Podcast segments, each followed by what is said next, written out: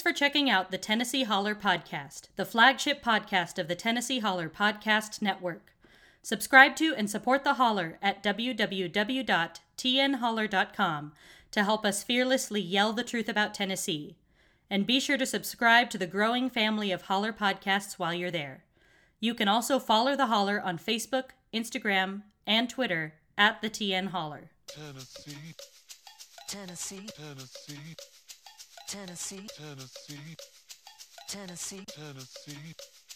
Tennessee. Lord, I've really been real stressed. Tori and Francie are here with us to talk about another horrific uh, bill among many. And let me just set it up by saying what it is. It's by uh, Mark Pody and one of my favorites, Jerry Sexton, a Tennessee legislator who suggested white people may become slaves one day, uh, is introducing a bill to allow men to stop abortions. It's HB 1079 and SB 0494. Uh, Francie, Tori, thank you for joining us today. Will one of you tell us exactly what this bill is? Yeah, sure. Um, I can I can jump in there. I mean, this is essentially we're we're we're trying to figure out a good name for it. We've we've gone around and round. Right today, it's like a forced birth bill or an impregnator permission bill. Um, but essentially, it's an unconstitutional, insulting bill that would give the suspected impregnator veto power over another person's abortion decision. In essence, that's that's kind of what it does. And you know, so and you know, and from our view, and I think most Tennesseans' view, because most Tennesseans actually do um, believe in uh, allowing a person to make their own private medical decisions. You know, a pregnant person must have the ultimate control over their body and their pregnancy. I mean, hands down. And so this is this, you know, very insulting, dangerous bill um, would make it so that you know pregnant people wouldn't have the power to make our own healthcare decisions, you know, and essentially would be handing it over to um, another person. And we don't think like not a judge, not a partner, and certainly not even a rapist, regardless of paternity, which is not required um, in this bill. Um, you know, we're allowing these Tennessee politicians um, to to overstep, you know, and and they couldn't be more uh, out of step with what we really need when we're suffering from Governor Lee's botched response to the pandemic. Um, It's it's really wild. First of all, I, I should comment on your hat. Thank you for wearing that hat. Yes, it really looks good. okay. it was my Uh, Christmas present to myself. Yeah. I love it. Uh, so Jerry Sexton, a couple of his greatest hits are, you know, he wants to designate the Holy Bible as a state book of Tennessee, ban same-sex marriage, obviously, preserve Confederate statues. He also just recently had a uh, wanted the state or had the state purchase hospital gowns at inflated prices, manufactured by his furniture company, which is really interesting. And he also once said to me when I asked him about David Byrd, who apologized on tape for abusing girls uh, he said, We all make mistakes. So that's who we're dealing with here. Is there any sense, you know, there any sense of shame by these guys that they're two men proposing this thing? Like you would think they would find a, a woman, Tori, to at least make this look a little bit better. Well, you know, and I think the hypocrisy is just compounded when you look at the fact that um, these are the same types of legislators, their same ilk, who are proposing bills that um, allow uh, an individual person to have full control over the firearms that they own and where they them and how they use them. Right. Um, but when we look at a person's body and the decisions that most deeply impact their lives and the lives of their families, right? Um, everybody has to be involved in that decision. So don't tell me how to use my gun, but you know, um, we're going to be sure that everybody's involved in the decision. And I think that just underlines that that what this is about is power and control. Yeah, I, I think that that I, I totally want to echo that too because I think that this is one of the bills more so than maybe even others. Even though it's always been obvious that it's about control, it's pretty transparent. But this one I feel like is even more obvious because it's like it, it just gives the man again without even without even requiring a DNA you know test for paternity. You know, obviously the whole thing is is fucked up, but they don't even require that it's just it's so apparent with this bill that that is just they're saying the quiet part out loud this is just about control and you know and think about and think about what this does to your relationship right because we know that pregnant people take these decisions very seriously they're often in consultation with their partner, with their family. They're usually doing it guided by their own faith. Obviously, they're doing it with the guidance of their physician. And what does that do to the relationship when you know usually in a relationship you want to come to terms on a on a fair and equal basis. Like i'm real you know i i don't think i'm ready to you know carry this child to term. We already have several children. I don't want to have another one you know because more most abortions happen from people who already have children.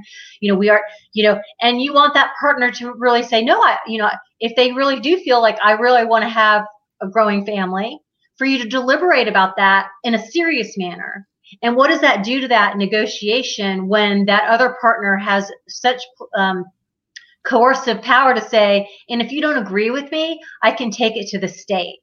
You know, that is incredibly dangerous. And what does that do to the woman, you know, or that pregnant person? You know, it A will silence that person and they're probably not going to say anything. I mean, what does that do to the relationship?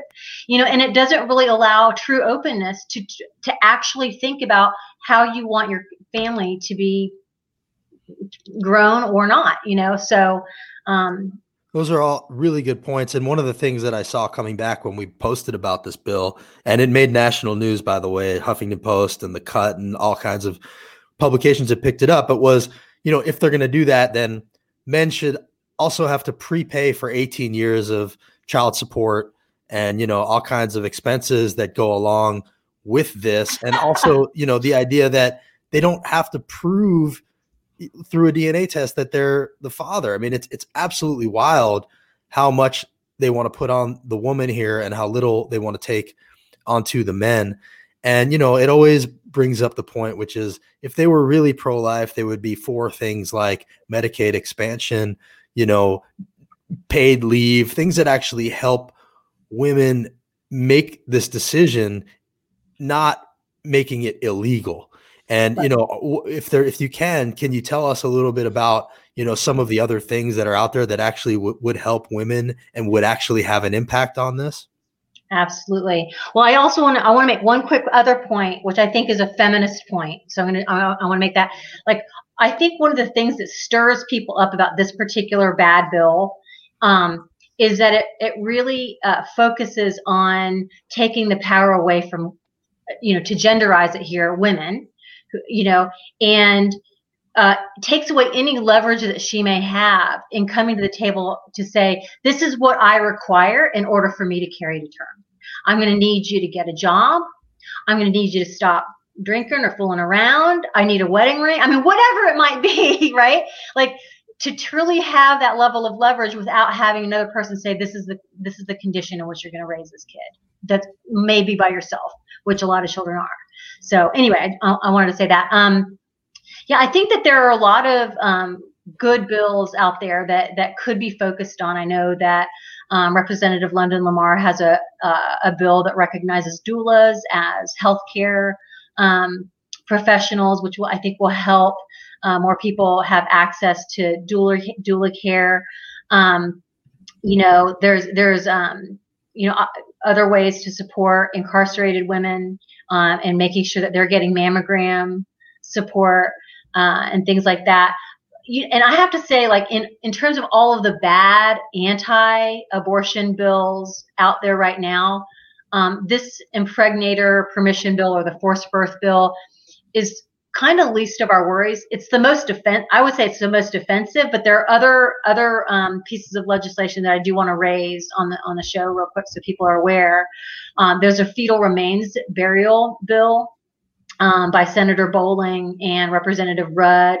Uh, which is essentially a bill that's meant to shame people by requiring fetal remains to either be buried or cremated. Um, there's another pregnancy and birth coercion bill which would require um, the pregnant person to complete a consultation, which would coerce birth uh, by the Department of Health. And they're not they're forbidden to speak about abortion as an option. I mean, we know logically you can carry to term, you can adopt, or you can uh, have an abortion, and they they um, will not talk about that uh, abortion as an option. So it's not truly consultation.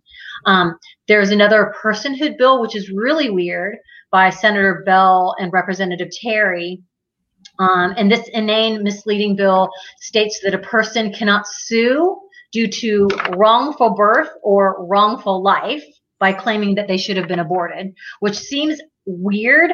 But when you look a little closer, it's in effect a uh, the harm of this bill is basically defining the fetus as a person. So that's kind of what they're trying to do in code, unless there's another um, thing that they're wanting to change later on through an amendment. And then finally, you know, Pody, why, why, stop there? He's got another bill, which is essentially another six-week abortion ban, um, and it would, uh, it's, it's basically it would um, uh, ban abortion once a fetal heartbeat is detected. So even though they already passed that last year, he, he wants to do it again. In fact, they're so adamant about it. There are two Senate sponsors already on two different bill filings with the same exact language of the bill.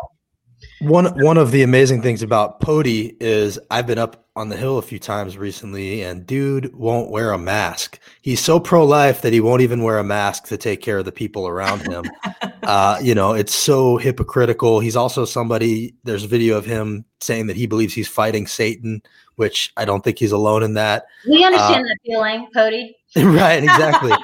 um, Yeah. you know so and then we also re- recently had governor lee attack or not attack but troll kamala harris saying you know abortion isn't healthcare so he gets involved in this obviously they feel like this is a, a, a winning issue for them uh, one that i believe a lot of them actually do genuinely care about though you know i don't think it's all trolling I, I you know i've had some genuine conversations with people who are on the other side of this issue uh, when you talk to people who are supporters, you know, what are some of the ways that you talk to people when they're not supporters? Like, you know, is there is there are there myths to dispel about abortion in general? I know this is a third rail topic so many of the time, so much of the time, but is there a way to keep that from being the truth? Yeah. I mean, I think one of the things is like we need to have real conversations about abortion, right? So I think unfortunately at this point in time, there are a lot of just flat out lies out there, right? About what abortion is, about who has abortions. Um, you know, one in four cisgender women in this country will have an abortion by the age of 45. That is a lot of people, right? And I think that we lose sight of that. And I think that a lot of folks that write this type of legislation who you know, I'll give them the benefit of the doubt. I think some of them genuinely care about families. I think a lot of them uh, don't. But you know, Sure. for those who, I think they could start by talking to pregnant people. you Yeah. know, by talking to people who have had abortions, people who have not had abortions but have had families. You know, like, and I think these conversations um, are not happening. And I notice that there's a lot of room for empathy building when you actually start conversations by saying, you know, I am an, I am a person who's had an abortion, or I my best friend has had an abortion. Let me tell you about it, or you know, whatever um, whatever that that might be. I think Right. that's such a good point. That's a because I think that like you know the work if there's work to be done like one of the big areas and um, obviously you guys are experts on this but is is to like kind of get rid of the stigma as much as possible. Like i know it's it's really difficult for a lot of people to talk about but like if someone feels comfortable and if they're in a position where they can talk about it that seems like it's an important aspect to this because it's really it's i mean it's kind of frightening just how far the argument has slid in the conservative direction you know in the past 50 years or so. I mean we really are like you know or those of you know those of us that like like myself that are um you know pro-choice um the argument has just really we've lost like a lot of ground on this argument. Um and the fact that state legislatures have been able to like craw like claw back um at a lot of this is something that i think that you know I mean, you, you you both know this better than anybody, but at least for the rest of us, you know, I think for a long time we just kind of took Roe versus Wade and the other, you know, bills that have upheld this just for granted for a long time without, you know, really focusing on it the way that conservatives have. So, it seems like a lot of it is is myth busting too. Like mhm. you know the the one that I see all the time, and it really drives me nuts is you know that Democrats want to kill live babies. You know that third trimester thing, which is really not right. remotely true. And I have a really close friend who went through that, who is pro life and, you know, gave birth. The baby just wasn't viable, had to make the toughest decision of her life, still visits the grave every single year, is a huge, it's a huge part of her life. And that's who they're calling a murderer when they say this stuff. And, you know, it's, it's really vile and ugly and but I, I agree with cassie like i think telling those stories and putting faces on it is a really important thing to do and it's it's got to be hard for women to tell those stories a lot of the time Exactly. And you know, and Tori could speak to this. I mean, the the problem with such extremism that we see from Trump, from the Republican Party in particular, and also what we're seeing with the supermajority at the state level is that that level of hate, you know, hatred, um, vitriolic uh, policy making results in violence on the ground. I mean, we saw that. I we came in and heard of you know you all talking about the insurrection, but you know Tori's in Knoxville where we had a shooter shoot down our doors. right Yeah. right well Wow. let's let, let's i actually meant to ask you about that can you tell us a little bit what ha- about what happened there and did they ever find the guy Yeah, um, so not yet. You know, um, this is it's still an ongoing investigation, but um, Wow. yeah, we came in on the the Roe v. Wade anniversary back on um, earlier, that you know, in January, um, to the the front door shot out, and I I'll tell you, I am from East Tennessee. I have lived here all of my life, and um, you know, when people ask me what it's like to do abortion access work in the South, I mean, I tell them it's it's difficult, but um, for the most part, I feel so supported by my community, and you know, this day, that day was a, a terrible day, and I think it. Uh, um, I, I was, I was happen in the community that I've called home for 15 years. And um, I will say that I think Knoxville really stepped up. You know, we had people coming by bringing food and flowers and cards and sending donations. And so um, that really like helped my spirit get through those tough days. But um, but I think as Francie said, you know, you've got people like um, this guy Ken Peters who moved to Knoxville from Washington six months ago. And I think there is no lack of coincidence uh, in the fact that somebody who has been spewing this violent anti-abortion rhetoric moves to my city, and um, and within six months of that, uh, our first incident of clinic violence ever occurs here in tennessee And he was part of the insurrection as well. Absolutely. And Wow.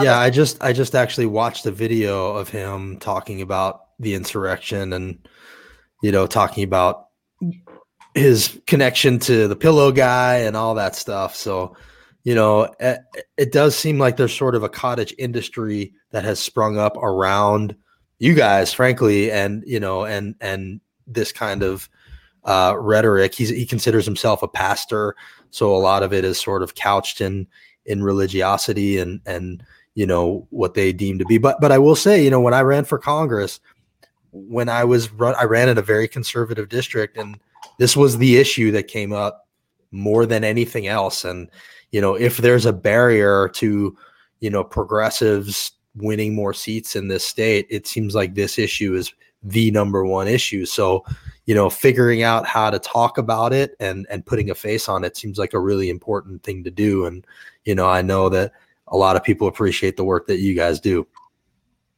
Thank you. Thank you. Absolutely. Uh, well, we appreciate you coming on here. Cassie, do you have any other questions for them? And if you guys would definitely let us know how people can help put pressure on uh, the, the people that are carrying bills like this. And, and you know, it, it's always like drinking from a fire hose when legislature is in session to try to figure out who to talk to about what and what's going on. So any way that we can help focus that, you know, we, we want to be helpful. Yeah, absolutely. I, I would encourage all of your viewers who are watching this, if, uh, if reproductive health and rights is, is one of your top issues, I mean, share this show out on your social media so more people watch it and more people learn about what's going on. That's the first step.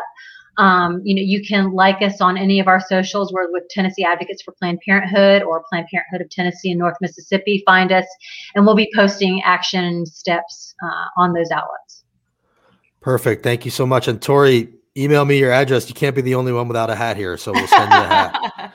yes. I would love that. All right, sounds good. Thank you both for joining us. Really appreciate it. Take care. Stay safe. Thanks Thank for you. what you do. Bye. All right, so you know that's definitely to me the biggest issue uh, that progressives have in Tennessee is is you know and, or, or making ground in rural parts of Tennessee. I should be more Right. specific. Biggest uphill know, battle. the biggest for uphill battle is that issue right there and you know i don't claim to have all the answers i think we we try to regularly talk about that one quote that uh, we heard on Afton's show, Right. which was that uh, I'm gonna forget this too. Wait, no, I got this one. It was it? uh, Republicans try to make abortion illegal. Democrats try to make abortion unnecessary. Yeah. And, you know, that I think is a pretty good summary of, you know, not, not, I- I, don't want to, I hope it doesn't stigmatize it at all, but I think it just talks about how a lot of the progressive policies, paid leave, raising the wage, that kind of thing are to help people make that decision because it's such a difficult decision. And so often it's a financial decision. It's like Francie said, they have kids and, you know, they can't afford to have another kid or, you know, they don't have the help to have another kid and healthcare exactly. So, you know, I just, I, I feel like that's a good summation. And I think I remember that on Afton's show, it was actually a conservative woman coming to the realization Mhm. because her sister had one that that was the situation. Her sister was a lesbian, I think, is what it was, and she started to come to terms with Democrats a little bit more.